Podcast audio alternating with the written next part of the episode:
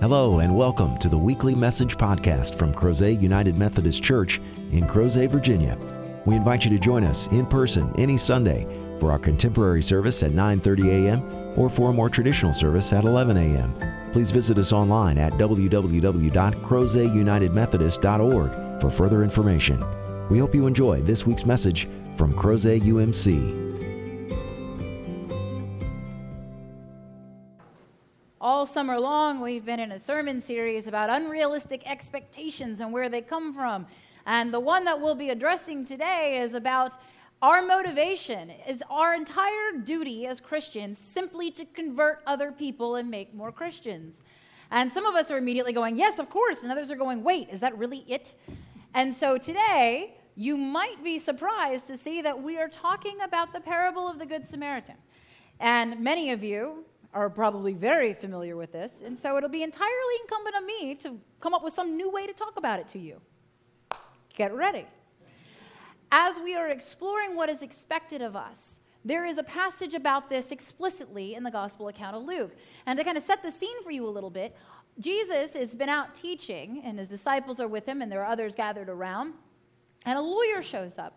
Now, the lawyer would be among that class of people referred to repeatedly in the scriptures as scribes and Pharisees. He might have been a scribe, but certainly he was of that. And the scribes and the Pharisees were not of the priesthood, but they were scholars. They knew the Torah, those first five books, and the holiest part of the Hebrew Bible. They were fluent in the commandments and what was expected. They taught other people so that they could be right before the Lord. And so the lawyer shows up and says to Jesus, as a means of beginning this debate and conversation, you know, what is it that I must do in order to have eternal life? What is it that I have to do? It's kind of all about me, isn't it? What is it that I must do? And so Jesus says, You're a lawyer. You've read. What did you read there? And the lawyer comes back with the Shema, which is out of the book of Deuteronomy. I have to love God with all of my mind and my heart and my spirit and my strength. Oh, and my neighbor is myself. Jesus says, You're correct. Very good. Go and do it. You know what you have to do. Now you just have to go and do it, which is really the hard part, if we're honest. But the lawyer's not done. He's had his opening volley, and Jesus has responded. So now he moves in for the kill and he throws down the gauntlet. And just who is my neighbor? In the world of Jesus and his disciples, it was very clear who they thought was their neighbor people who looked like them, people who acted like them, people who worshiped like them.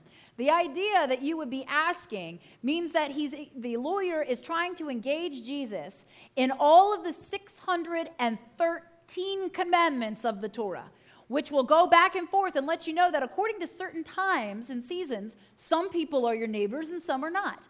There are some people that you engage with, and other times you don't. There are some people that you should never engage with, and some people that you always must engage with. They are forever your neighbors. And so he's asking Jesus to basically give him a doctoral thesis on who his neighbor is.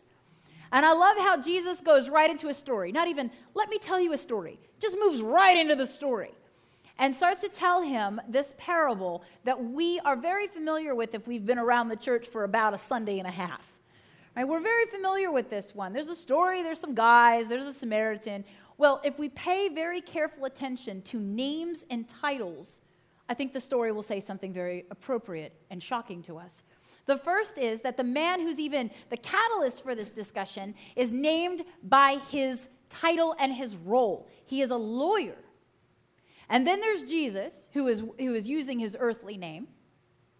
Then you have the story. And in the story, it says that a man, not by name, not by title, not by affiliation or covenantal status, it is a man. It is a human being. Jesus starts out with a human being and says there was a man and he was walking. He was going from Jerusalem to Jericho. He had probably finished worshiping at the temple and now was returning back to his hometown of Jericho.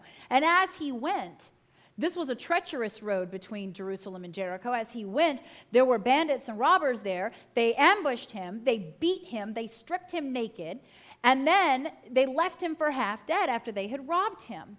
And then we get the next part of the story.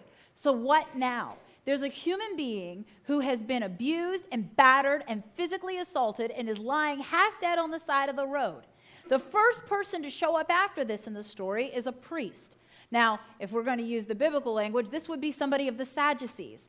This is someone who knows exactly what the 613 commandments are because it's his job to make sure that Israel is making their sacrifices in accordance with them. He receives their offerings in the temple and continues to be part of the sacrificial system. He shows up and he's so abhorrent over what has happened that he decides to cross the road and go on his way doesn't bother with the man, doesn't say, Hey, I'll be right back, I'll get you some help just turns a blind eye and walks on. The next person to show up is a Levite. This is kind of a lesser level of clergydom. In fact, the Levites were that tribe of the Israelites who didn't receive land when they entered into the promised land. This is the group of people who were given cities that would be sanctuary cities and a very specific, important role in the sacrificial system of the temple and its antecedent, the tabernacle. These were people who also understood the law, who understood what the Torah said, and they were part of the assembly that would gather together and help and assist the priests. This person also crosses the road and turns a blind eye and walks on by as a man is laying dying. And then the Samaritan shows up. Now, for most of us that aren't from Jesus' time, we go, Yeah, Samaritan. So, what's a Samaritan? Don't worry, I'm going to tell you. A Samaritan is a person that Jews abhorred. Samaritans were the people that came into the existence in the scriptures through the anathema that was Assyria taking over the northern kingdom of Israel. When Assyria invaded, their model for conquering was to displace people, to take tribes of the Israelites and move them out into their empire and then move other peoples in. They polluted the land forever. They brought in these people that didn't know the Lord. They brought in these people that didn't know how to worship the Lord. They brought in these people that didn't know how to eat and keep kosher. They brought in these people who wore mixed fabrics and did all kinds of weird, bizarre things, and they worked on Saturday. And they brought them in, and these people, having settled in the land with what remnant there was of the 10 tribes in the north, started to worship the Lord, but they did it their way. They started to set up their own altars on the hillsides and worship in their own kind of way. And all of the Jews down in Judea in the southern kingdom said, that is not appropriate. First of all, they all knew that you should make that tremendous trek and come all the way down from the northern kingdom into the southern kingdom and visit the temple. That you should make this incredible pilgrimage, not once, not twice, but three times if you were male every year. And that in the event that you should sin outside of that, you should be making special pilgrimages as well. Well, they looked very poorly upon the Samaritans that had moved into the north. They were constantly treating them as second class citizens, even though they worshiped the same God. And so when the Samaritan shows up on the scene, all those that were listening to the story would go, Ew, a Samaritan. And the Samaritan shows up and does something absolutely radical and profound. He walks over to the man. This is somebody who is bloodied and naked, two huge taboos in the Torah. This is somebody who could be laying in wait. This could be part of a trap. This is a signifier that something bad has happened, and a lot of people would turn the cheek and run the other way. But instead, the Samaritan goes over, assesses the man's need, and immediately responds. He immediately takes what he has, his time and his resources and his energy, and he pours it into the man literally.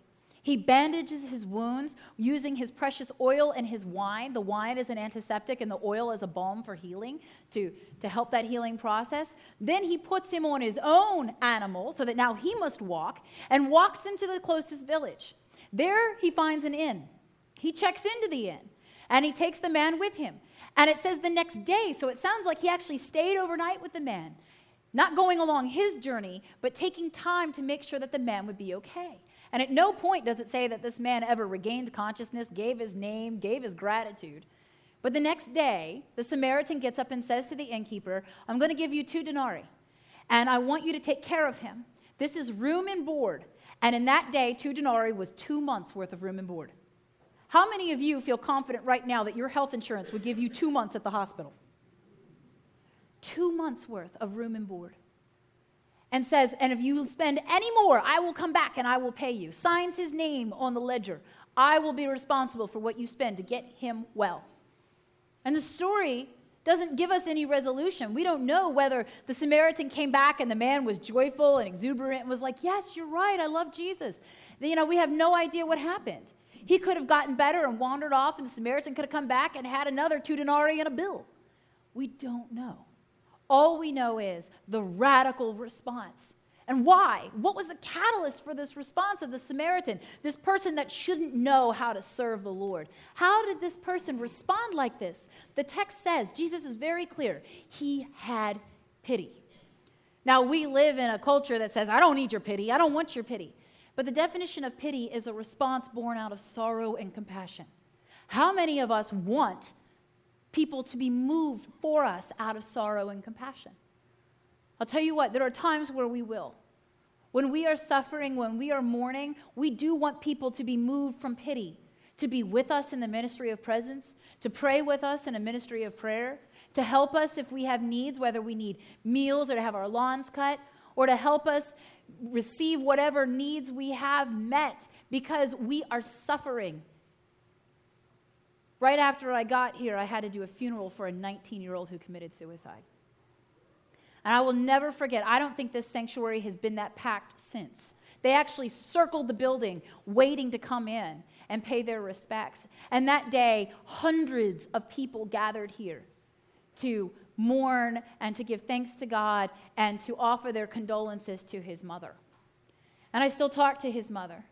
And she says to me repeatedly, You know, there are some days where people say to me, You just need to move on. You need to focus on your other child. You need to, you know, just give all that up to God and you just need to get over it. She says, I just want, for once, for somebody to mourn with me, to recognize the loss, that my child is gone and to be compassionate about that.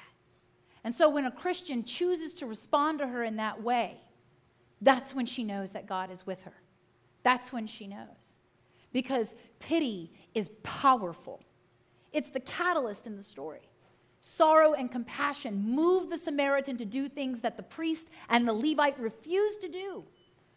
And so here he responds graciously, abundantly, over the top for a stranger. And we don't even know who this stranger is. He's just a human being. Is he a Gentile? Is he a Jew? He could have been a Pharisee or a Sadducee. We don't know who he is. All we know is this he's a human being. And so the response is a human being. And if you've been following along with the news, then you know that we do not yet live in a world where human beings are treated as equals. Hatred and violence still thrive against certain people we know that we are a people that need to speak out, that need to respond with compassion and out of sorrow for this brokenness. We know that this is necessary. And so, in the story, when the Samaritan responds this way, Jesus then turns around and says to the, the lawyer, So you tell me which one acted like the good neighbor.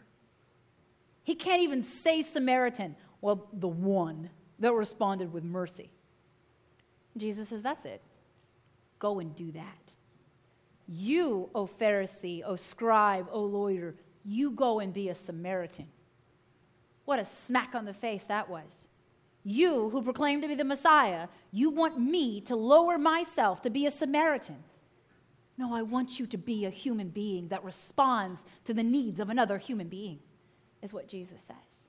I want you to go and do what all of the Torah is asking you to do to love God and love others in your compassion, in your mercy, your amazing acts of kindness, your outpouring of love and concern for those who are hurt and suffering, broken and beaten and robbed. I want you to respond for them.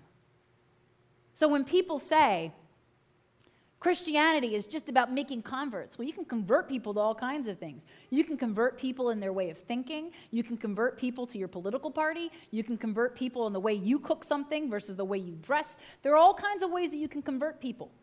And I encounter plenty of people who will tell me, oh, I'm a Christian. Okay, so where's your church? Where's your community of faith? Well, I don't really have one. You don't worship anywhere? No, I don't, I don't really, I'm not practicing. You're not practicing. Do you pray? Do you read the Bible? No. So, in our culture, can you be a lawyer or a doctor and not practice? I mean, you might retire, but I think you have to practice beforehand. I don't think you can go right to retirement. I'm pretty sure you have to practice in order to claim that name. And that's exactly what Jesus is trying to say go and do. He's talking to somebody who knows all the right things. He's talking to somebody who can spit back out exactly what should be happening here. I know what the Shema says. I know what I'm supposed to do. I'm supposed to worship the Lord and love the Lord with my heart, my mind, my spirit, and my strength, and my neighbor. Yeah, that little piece at the end. That's the do part, says Jesus. That's the part where you have to respond. You must do something. We are not here to simply make converts to Christianity. You can make a convert in Christianity by watching the TV sometimes. I know people that had a powerful conversion experience by watching The Passion of the Christ. It's not enough. Instead, Jesus says, go and do. And when you start doing, that is the discipleship piece. In the United Methodist Church, we don't believe that conversion is enough. We don't even believe that that's our mission. The mission of the global church of the United Methodist Church is that we are to make disciples of Jesus Christ for the transformation of the world. And that is the key. We are people that are yearning and looking for transformation. I'm wearing a shirt that you can't see because it's underneath my robe, and it says, Church, a hospital for sinners, not a museum for saints. Now, if you go and you Google that, you'll find out that my shirt is actually quoting Abigail Van Buren, or some of you may know as Dear Abby. What you don't know is that she is actually quoting and paraphrasing St. Augustine, who said that the church is not a hotel for saints, but a hospital for sinners. So, whether we consider ourselves here to be sinners or saints, we recognize that we have come here because we are broken we are flawed. There is something in us that does not represent the good creation in which we were made. We are not magnifying the glory of our Lord and Savior in whose image we were created. Left to our own, all we do is produce sin and hurt and suffering. We give rise to evil in the world. We need to be fixed. We need to be soothed. We need to have our wounds healed so that we stop perpetuating hurt and violence words of anger and distress, that instead we would start to reflect the one who came not to condemn the world, but to heal it. We come here to the church because we worship the great physician, not just of our bodies and our minds, but of our spirits. The one who tells us that not only can we be healed, but we can be transformed. We look for that. We look to be transformed. It is embodied nowhere more fully than the communion table. Sometimes we think we're coming up here to get a little taste of Jesus. We come up here to taste God's grace, to be reminded that at some point there will be radical hospitality, the, the looks and the feel of like the world has never seen, unending celebration and feast in the kingdom to come. And we think, okay, I've got it. How often do we forget that we come here because the liturgy and the church and the words of Jesus Christ promise us transformation here? Pour out your Holy Spirit on us gathered here and on these gifts. Make them be for us the body and blood of Christ, that we might be the body of Christ redeemed by his blood. We are crying out for transformation. And we see this. We see this. God was so brilliant to put it into creation. There is no bigger example of transformation than what happens when a caterpillar goes into a cocoon. And often we co opt this for Easter, but Jesus didn't come out transformed. He came out with the same body on Easter. It's better to think of it like this.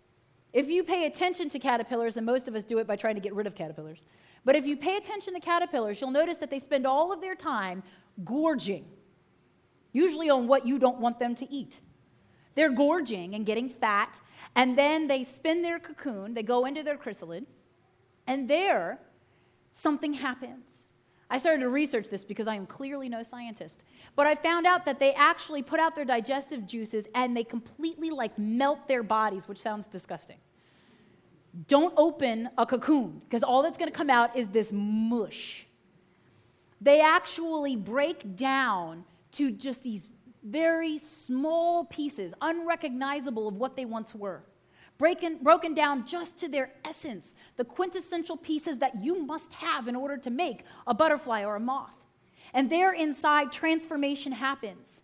And before they break open out of the chrysalid in the cocoon, they have to be formed again, reformed in this greater image where they grow wings and they are given the opportunity to fly, to leave a life of gorging and move into a life of soaring and exploration and becoming part of a system where they pollinate and help other things grow where before they destroyed.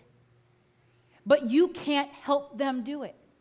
If you cut open the cocoon, if you try to pry it open, you will cause death and destruction for the moth or the butterfly within. They were created to have to work. They have to use those wings to gain strength and to dry them. And if you help them by thinking that if you do all the work, then they will just give the glory to God, they will die. They must be part of their transformation. And so when they come out and they beat their wings and they dry and they built up that strength, only then can they launch for the skies. We are asking for that same transformation. Before, before we understood who we were, before we recognized how we sin and the pain and suffering we bring into the world, we were gluttonous caterpillars, consuming and consuming and destroying, taking what was beautiful before and putting in holes and webs.